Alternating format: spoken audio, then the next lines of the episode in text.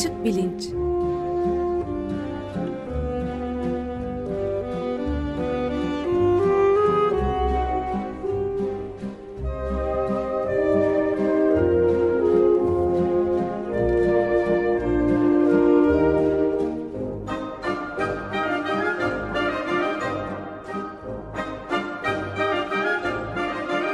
Güven Güzeldere ile bilim ve felsefe sohbetleri.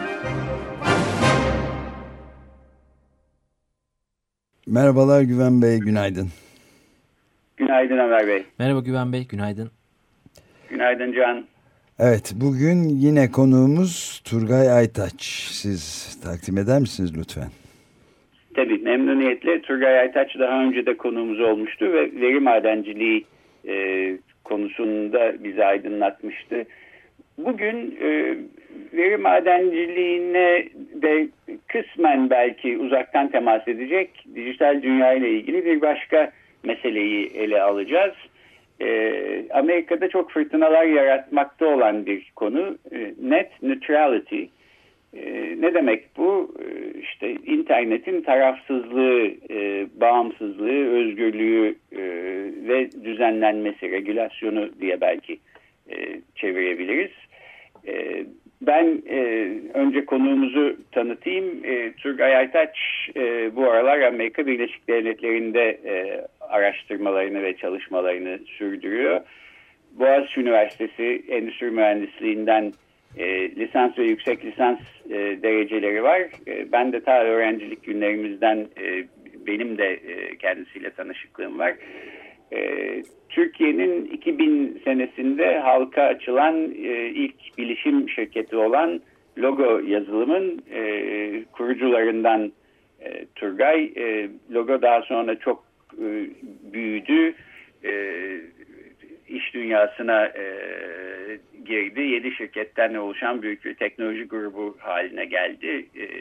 Türkiye'nin en başarılı yazılım şirketlerinden bir tanesidir. Turgay Aytaç da bu anlamda dijital dünyada Türkiye'de öncülük etmiş kişiler arasında yer alır.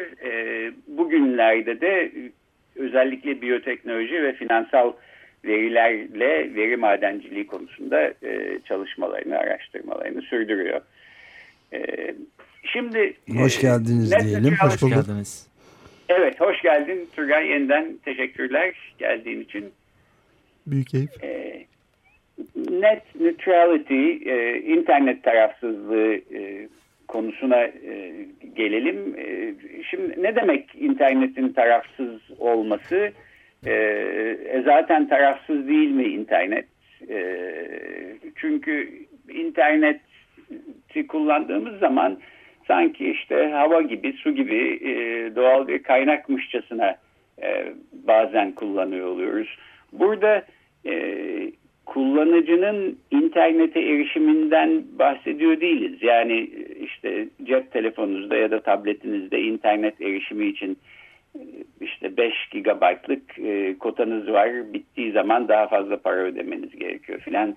İşin bu kısmından bahsetmiyoruz. İnternetin kendisinden bahsetmekteyiz. Belki biraz bunu açıklayarak ne anlama geldiğini ve özgür ve bağımsız ve tarafsız olmasının alternatifinin ne olabileceğini, yani taraflı olsa internet ne olur? Belki buralardan girebilir miyiz konuya Turgay? Memnuniyetle. Zaten konunun özünü söylemiş oldun. A tarafsızlığı deniyor galiba Türkçe. A tarafsızlığı, ağın tanımı belki yazılı olmayan bir tanım. Dediğin gibi özgür ve eşit iletişime dayanıyor internet. Yani bu ülke üzerine kurulmuştu. Bu bir kanunda ya da bir yerde yazılı olmayabilir ama insanlar bunu böyle benimsediler. En başta belki sadece bilgi kaynağıydı. Hani çok böyle hayatımızdaki bir sürü değişik rolü oynamıyordu ama artık biliyorsunuz elektrik şirketi ve su şirketinden farksız hale geldi. Hayatımızda o kadar önemli bir rolü var. Yani neredeyse bir sürü hayat fonksiyonumuz ona bağlı. Yani elektrik paramızı, su paramızı bile oradan ödüyoruz. Banka işlemlerimizi, seyahate çıkacağız, işte bir sürü alışverişimizi vesaire internet üzerinden yapıyoruz. Fikirlerimizi internet üzerinden söylüyoruz. Galiba en önemlisi o. Burada bir eşitlik söz konusu. Dolayısıyla herkesin eşit hem yararlanma hem de ifade özgürlüğü diye bir kavram artık oluştu. Bu ağa müdahale edilmemesi anlamına geliyor o anlamda. Yani özet olarak ağa başka biri, yani buradaki bütün kullanıcılar eşit olmalı. Birinin lehine müdahale olmaması gerekiyor. Yani birinin sesi daha çok çıkmamalı. Birisinin faydalanma imkanları, yani o ne olabilir? Veriye daha hızlı erişim. Daha çok veriye erişim, yani benim erişebildiğimden çok daha fazlasına erişim gibi özel imkanlar olmamalı. Yani ağ tarafsızlığı bu anlama geliyor. Neden tehlike altında, herhalde onu konuşacağız değil mi bir süre sonra? Evet. Yani şöyle belki bir örnek verelim. Burada benim internetteki çeşitli diyelim kitap satan kitap şirketlerine ulaşmam ya da ulaşamamam ya da kendime bir ulaşmak için data paketi almam filan değil söz konusu olan. Ulaştığım şeylerin erişilebilirliğinin eşit ve tarafsız terimlerle yapılıyor olması. Değil mi? Diyelim ben küçük bir kitapçı açtım ve kitaplarımı internete de koyuyorum. Öyle satış yapmak istiyorum. İnternet bir kullanıcı benim siteme büyük bir şirketin sitesine ulaştığı hızla ulaşıyor ve ulaşabilmeli.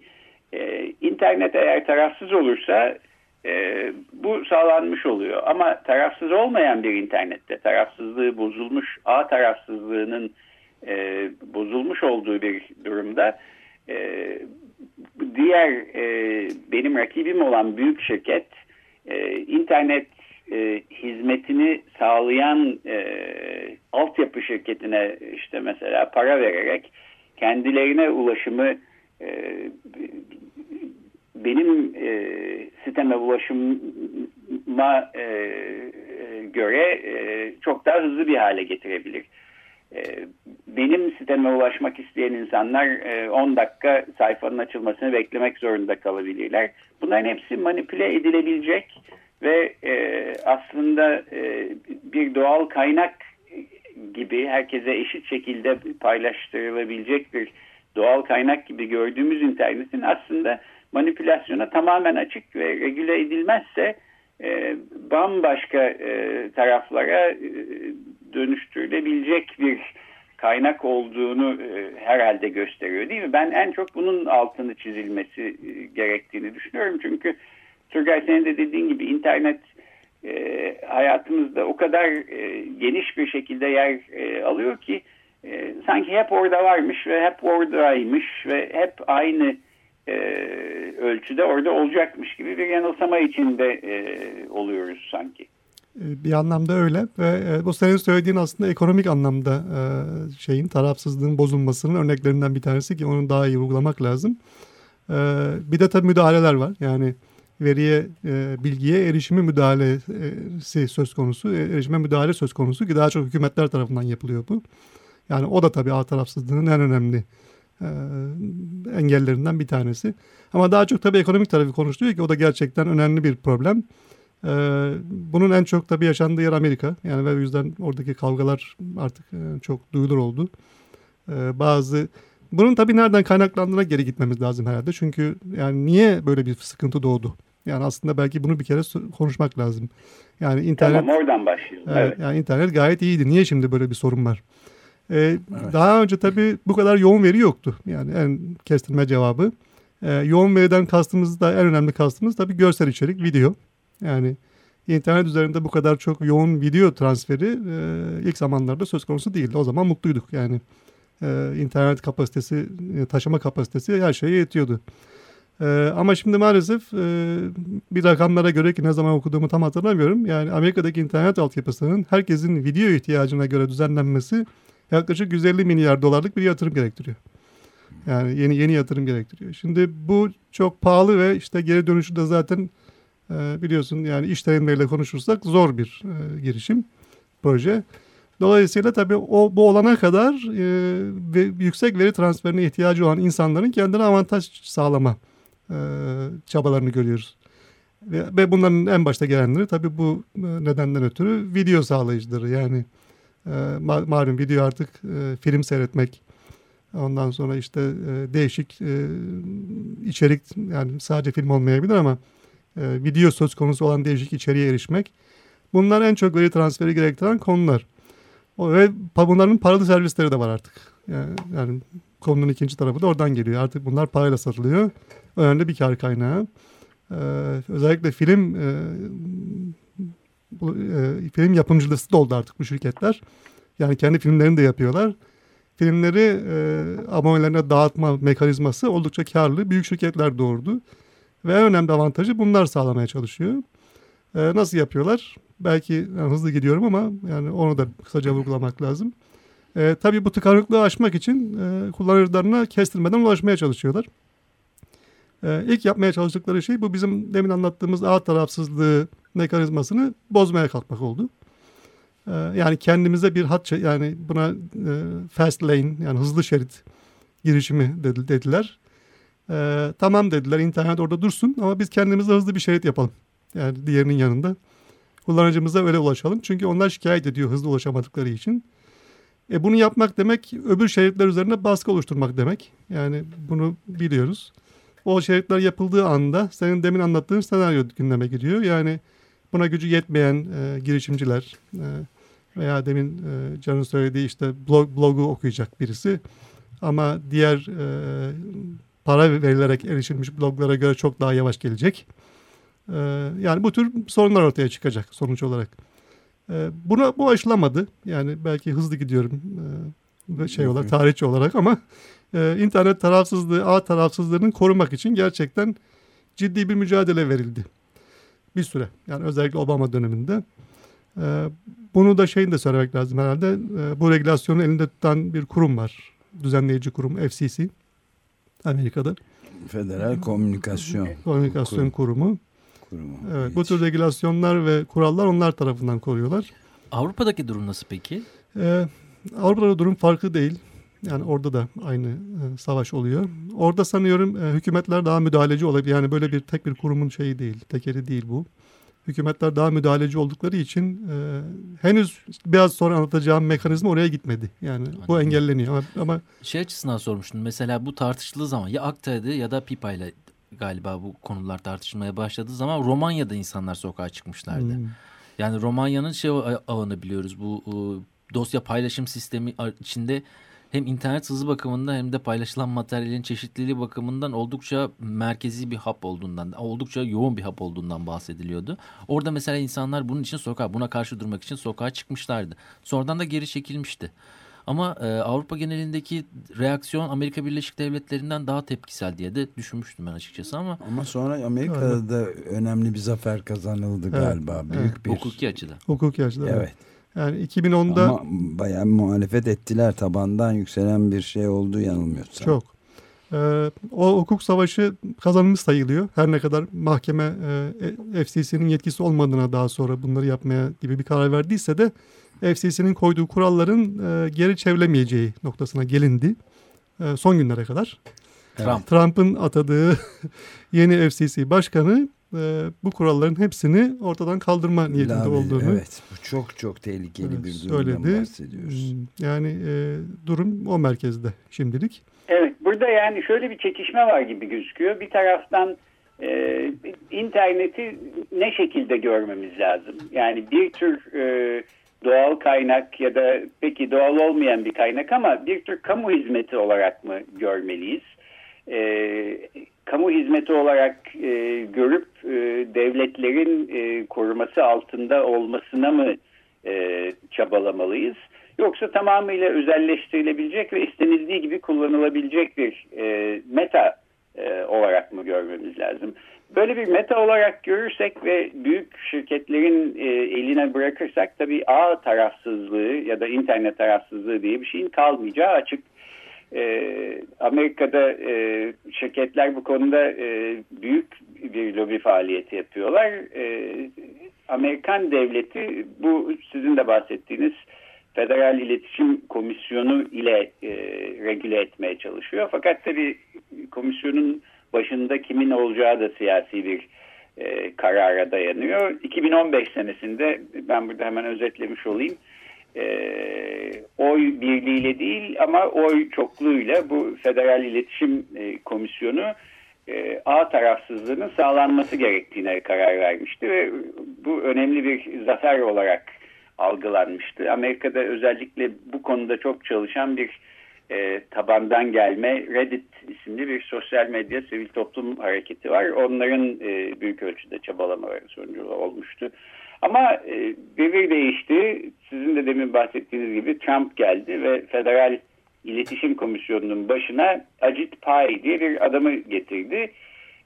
Bu adam bu işi yapmadan önce Verizon isimli büyük telefon şirketinin lobicisi olarak çalışmış ve ağ tarafsızlığının bozulması için çaba göstermiş bir insan. Dolayısıyla bu çekişmenin sürdüğü ve sürmekte olduğu açık. Şu peki insanların aklına gelebilir. Turgay, daha teknik bir soru olarak onu sorayım. İnternetin ilk prototipinin Amerika Birleşik Devletleri'nde önce adı ARPANET olan daha basit bir şebekeden evrilerek ortaya çıktığını falan biliyoruz. Biz peki diyelim bu Reddit gibi bir sosyal medya, sivil toplum hareketiyiz, böyle bir grubuz. Biz kendi internetimizi kendimiz kuralım. Arkadaşlar hiç bu şeylere de takılmayalım. Ağ tarafsızlığı filan işlerini de kendimiz sağlayabiliriz. Kendi internetimiz olsun, güzelce geçinip gideriz diyemiyoruz. Niye diyemiyoruz? Ya da bunu mesela işte Verizon gibi büyük şirketler, siz kurun o zaman kendi internetinizi, istediğiniz hızı istediğiniz gibi ayarlayın, bizim internetimize karışmayın diyemiyor hükümetler onlara. Niye böyle? Yani dünyada tek bir internet mi olması lazım? Bir de İran örneği var. İran arada sırada haberleri çıkarıyor. Kendi internetini kendi bağlıyor, dışarıya kapatıyor, kendi içerisinde ağları kuruyor diye. İnternet tabii aslında tek bir ağ değil. Yani onu demiş oldun. İnternet birden fazla ağ. Yani bölgesel ağlar var. Backbone dediğimiz bunları birleştiren ana hatlar var. Yani elektrik ve su şebekelerine aslında çok benziyor artık. Yani sorunun özü galiba oradan geliyor. Bu şimdi bölgesel ağ olarak kendi İran demin Can'ın söylediği galiba iyi bir örnek. Yani bölgesel ağ kurmak mümkün. Yani biz oturalım hep beraber bu mahallede kendi internetimizi kuralım. Kendi içimizde mutlu mutlu yaşayalım. Bu mümkün. Ama yani bölgesel kalmak istemiyorsak ne olacak? Yani soru orada. Biz yani herkese erişmek istiyorsak ve herkesin de bize erişmesini istiyorsak.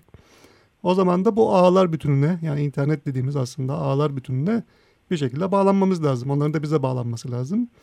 Bu mesele bu ortak galiba hatlar bütününü kim kontrol edecek sorusuna geliyor. Değil mi? Yani senin demek istediğin o. Evet. Yani bölgeselden ziyade birbirimizi birbirimize bağlayan. Çünkü Türkiye'nin de İran'da, Çin'in de bu bölgesel, ülkesel hatları birbirine bağlayan ana hatları var ve şimdi böyle olduğu zaman tabii hükümetlerin kontrolü de kolay oluyor malum. Evet. Yani düğmeye basıyorlar, kapanıyor. Düğmeye basıyorlar, açılıyor. Yani bu mesele o açıdan böyle çetrefilleşiyor. Bir de ilginç bir konuya örnek vermek istiyorum. Geçtiğimiz Ocak ayında Avrupa İnsan Hakları Mahkemesi Litvanya'da bir mahkumun internet erişiminin engellenerek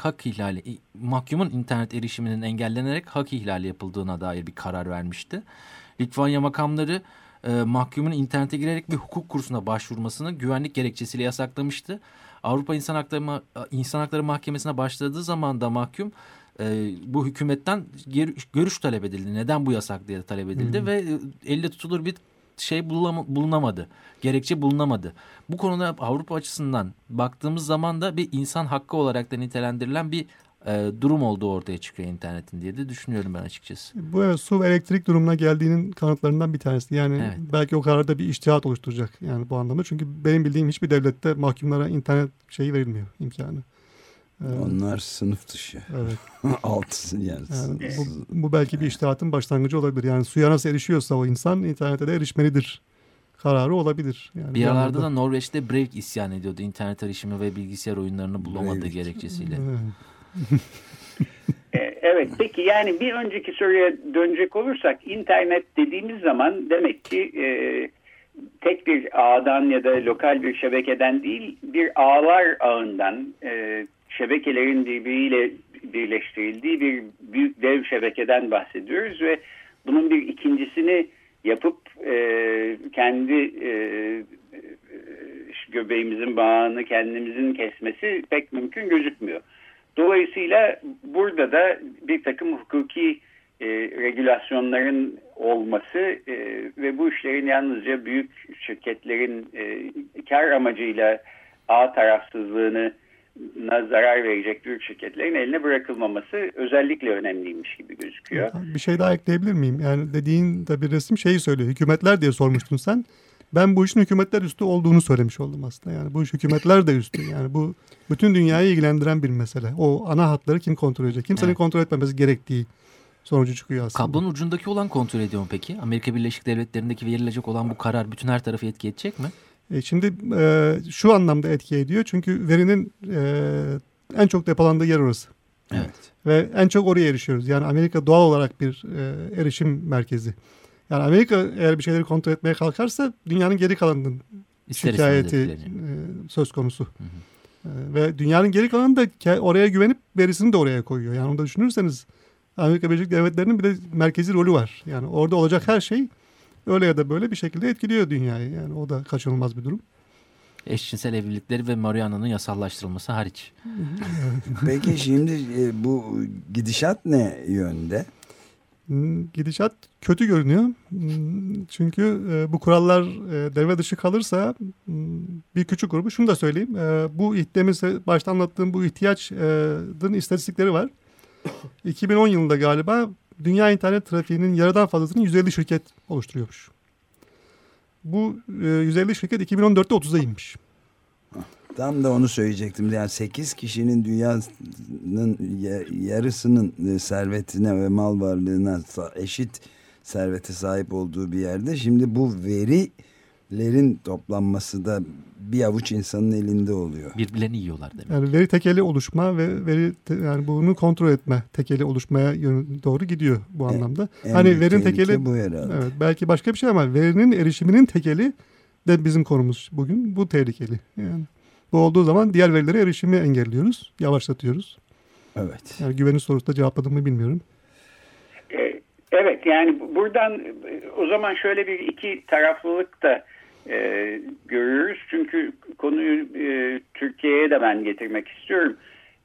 Bir yandan Amerika Birleşik Devletleri'nde bu Federal İletişim Komisyonu'nun alacağı kararlar da Türkiye'deki kullanıcılara aslında etkisi olabilecek kararlar.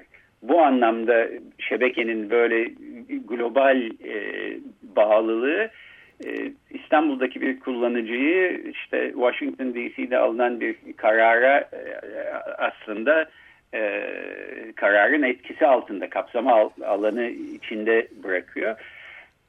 Öte yandan bir de işte mesela hükümetlerin, ülkelerin kendi başlarına yaptıkları bir takım düzenleyici hareketler var. Değil mi? Türkiye'de bazen işte YouTube sansüre uğruyor, sonra açılıyor. Ya da bazı sitelere işte Cumhuriyet Gazetesi'ne erişim yavaşlatılmıştı bir ara. Bunlar da herhalde yerel olarak hükümetlerin edebileceği bir takım ve ağ tarafsızlığını, internet tarafsızlığını bu şekilde bozma imkanları da var anlaşılan. Yani hem hükümetler içinde hem hükümetler üstü iki taraflı bir burada durum söz konusuymuş gibi anlıyorum. Doğru anlıyor muyum? Evet, doğru anlıyorsun. Hükümetlerin kontrolünü tabii daha çok uygulamış oldun. Hükümetlerin de ciddi bir kontrol durumu var burada. Hani ben yani herhangi başka bir yorum yapmayayım da kontrolün ne kadar güçlü olduğunu da söylemiş oldum. O zaman ben de ufak bir parantez açayım izninizle. Yani hem hükümetlerin hem de bu olağanüstü az sayıda ve olağanüstü güçlü şirketlerin işbirliği halinde de olabilecek en kötü durumdan bahsediyoruz herhalde ki bence mesela EPA örneğinde olduğu gibi yani Donald Trump'ın en önemli çevre regülatörünün başına çevre regülasyonuna tamamen karşı olan Scott Pruitt gibi bir adamın getirilmesi, aynı şekilde de biraz önce Güven Güzeldere'nin söylediği gibi işte bu Federal İletişim Komisyonu'nun başına da bu en büyük şirketlerin temsilcilerinden birinin getirilmesi işi çok feci bir tekelleşmeye doğru götürüyor. Evet, onun yolunu açmış oluyor en azından hani. Evet, onun yolunu açmış oluyor. Bir sonraki adımda ne olacağını bilmiyoruz ama onun yolunu açıyor. Son olarak benim de bir sorum var. Özellikle son zamanlarda çıkan haberlerde ücretsiz, Google gibi büyük firmaların ücretsiz olarak bazı bölgeleri, internet erişiminin olmadığı bölgeleri internet sağlaması gibi projelerinden bahsedilir. Project Loom'du galiba, yanlış hatırlamıyorsam. Loom da olabilir ismi. Bu gibi yöntemlerle fütürist bir açıdan baktığınız zaman ileride hükümetlere bağlı kalmadan böyle büyük şirketlere bağlı kalarak her ne kadar çok büyük bir fark olmasa da farklı bir internetin yolu açılabilir mi erişimine? Çok evet, fütüristik ve iyi bir soru oldu bu. Yani bir anlamda şu demek istiyoruz. Bu tekelleşmeye yönlenen şirketler kendilerine büyük bir ağ kurup yavaş yavaş insanları oraya kaydırabilirler. Yani bugünkü evet. Bağlaşık ağ düzeninden kalkıp oraya gidiyor olabilir miyiz? Vallahi evet, yani buna hayır diyecek durumda değilim.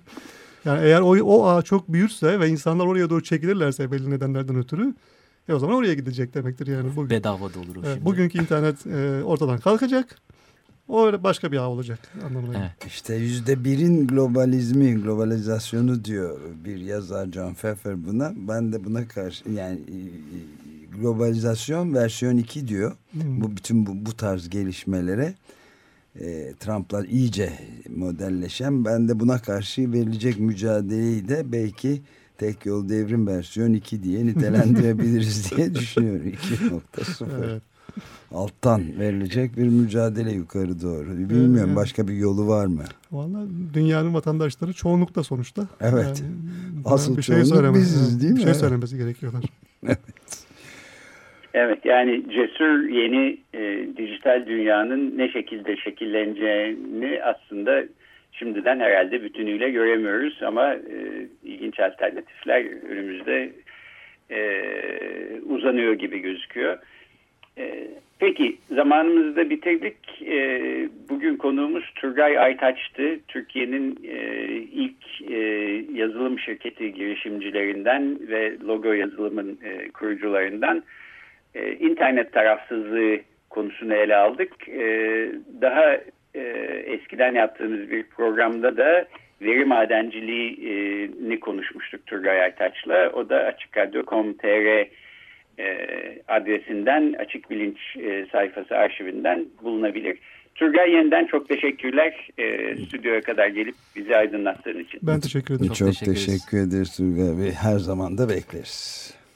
Evet, görüşmek üzere. Hoşçakalın. Görüşmek üzere.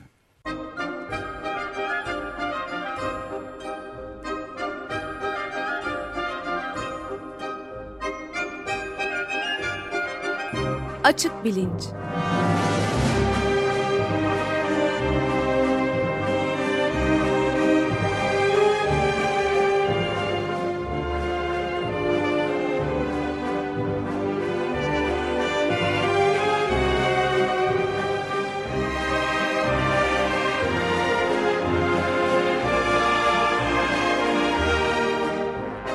Güven Güzeldere ile bilim ve felsefe sohbetleri.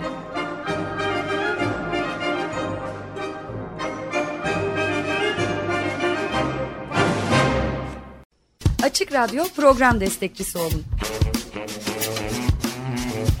Bir veya daha fazla programa destek olmak için 212 alan koduyla 343 41 41.